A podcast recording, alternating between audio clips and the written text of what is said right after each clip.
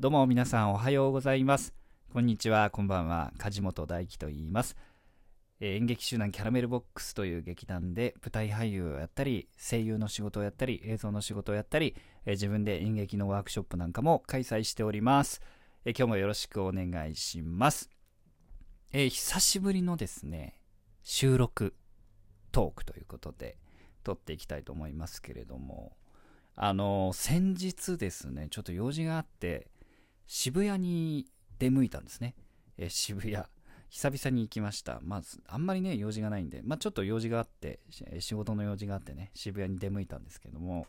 えー、お昼と夜に別々の仕事の用事があったんですね、渋谷でね。で、ちょっと間に時間があったんですよ。なんでちょっとうろうろしてたんですけど、あの、井の頭線、京王井の頭線の渋谷駅が入ってるビルがあると思うんですけど、マークシティっていうね、えー、商業ビルが、えー、井の頭線の改札と一体になってるんですけどもその井の頭線の1個上の階にスターバックスがあるんですよ、えー、スターバックスコーヒー渋谷マークシティ店というね、えー、スタバがあるんですけれどもそこはですね実はあの僕が大学生の時に働いていたアルバイトしていたスタバなんですね。でああと思って久々に渋谷来たしちょっと行ってみるかと思って、その、スターバックスコーヒー、渋谷マークシティ店にね、行ってみたんですよ。で、お店の前まで行って、そしたら、あの、僕が働いてた時とは、全然ね、お店の形も違うし、形っていうか内装ですね。内装がもう完全にリニューアルされて、そりゃそうですよね。僕がだから、えー、21とかの時に働いてたんで、まあ、じ、もう、え？もう17年前ぐらいああ、すごいね。あっという間ですけどね。あの、そんなに前か。ちょっと今びっくりしました。自分で言ってて。でね、あ、すごい、全くこう内装変わってるなと思って、まあせっかくだからと思ってね、コーヒー注文して、中で、まあコーヒー飲んでたんですよ。カウンターに座ってね。うん、で、あの、そうするとまあ、あ内装は違えどね、いろんなことを思い出すわけなんですね。はい。で、あの、僕がそのスターバックスでアルバイトし始めたのが、大学4年生の春だったと思うんですけど、すごい中途半端な時期にね、えー、スタバでバイトし始めたんですが、なぜかというとですね、その時に僕はちょうど今在籍している、えー、キャラメルボックスと劇団の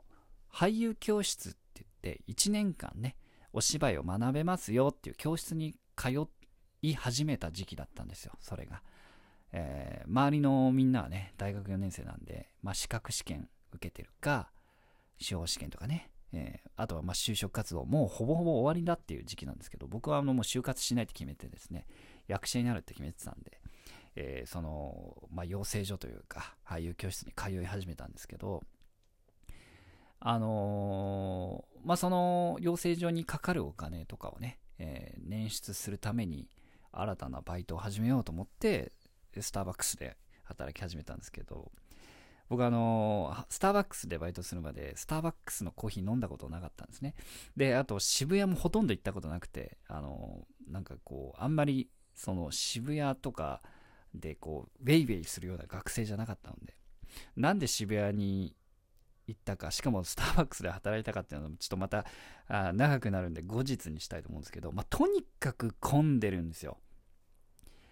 渋谷のスタバって。だし、もう変な人ばっかり来るんですね。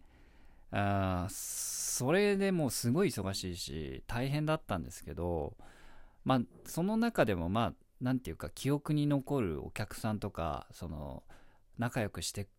くれたお客さんっていうのが何人かいてですね、僕はちなみに朝働いてたんですね。朝8時ぐらいからかな。えー、午後2時とか3時ぐらいまで働いてたと思うんですけど、朝ってやっぱり常連さんが多くて、えー、渋谷でもね、あの、こう、会社に行く前に寄ってくださる方とか、あとは、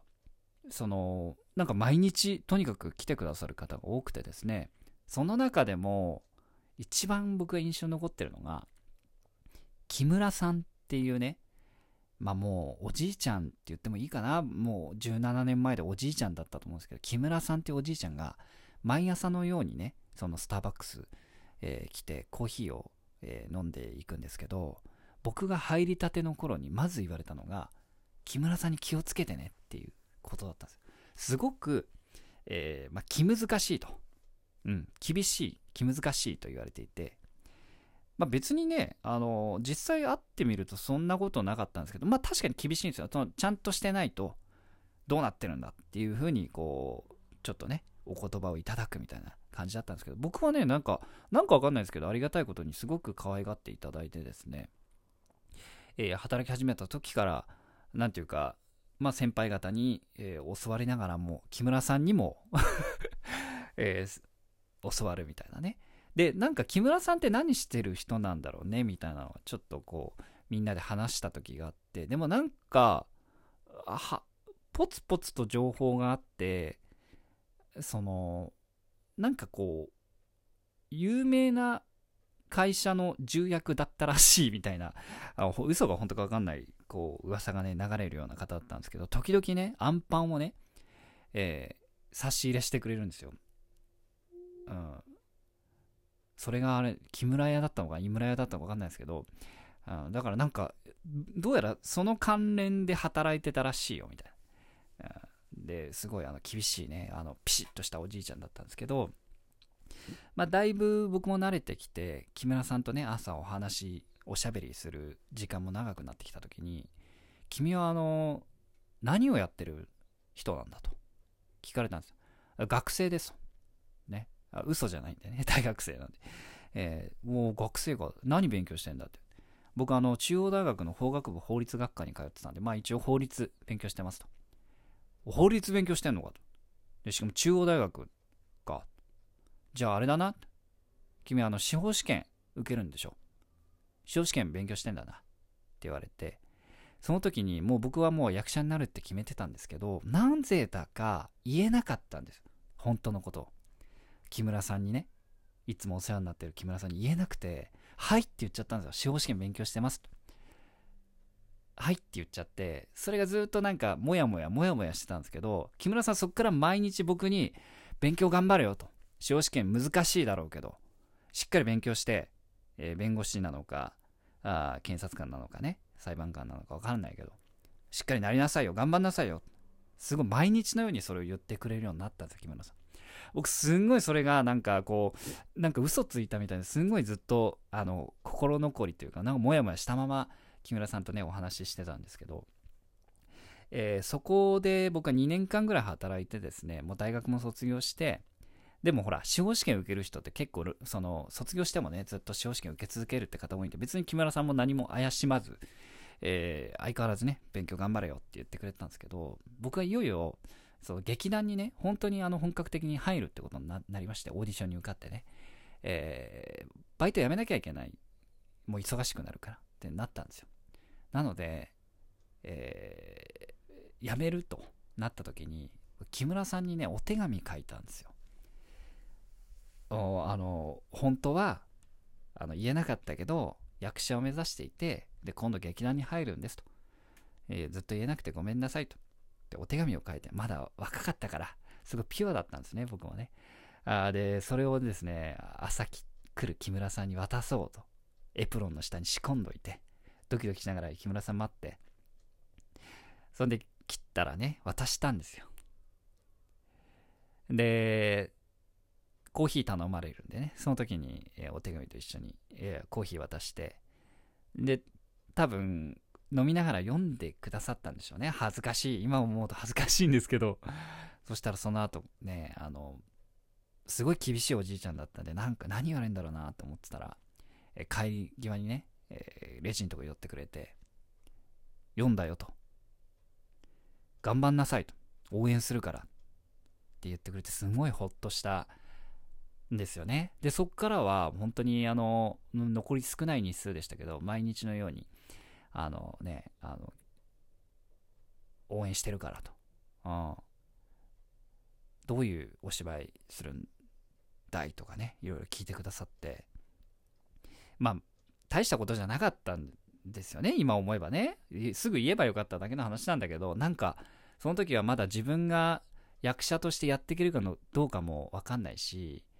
なんかその人にね俳優を目指してますっていうこと自体がちょっと恥ずかしかったりして、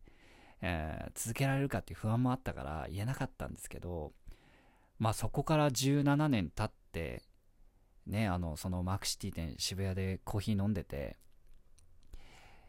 なんかそのこと思い出したんですよね木村さんのこと。もう17年経ってるからもしかしたらねもう朝木村さんそこにいらっしゃらない可能性の方が高いんですけどあのその時のことを思い出しつつ17年経ってもこうやってね、えー、なんとかかんとか役者を俳優をね続けられてることがなんか感慨深く、えー、思われた渋谷の一日でしたというお話でした、えー、ね元気だといいな木村さん。どうかな、ええー、このラジオトークでは、え僕がね、え演劇を通じて思ったことや感じたこと裏話などをね、話していけたらと思います。久々に収録しましたけれども、こういう風に喋、えー、っていきますので、初めましての方よろしければ、えー、フォローして通知をオンにしていただければと思います。え、毎朝生配信も朝8時台にやっておりますので、よろしければ遊びに来てください。それでは今日も最後まで聞いてくださってありがとうございました。また次の収録配信でお会いしましょう。またね。ありがとうございました。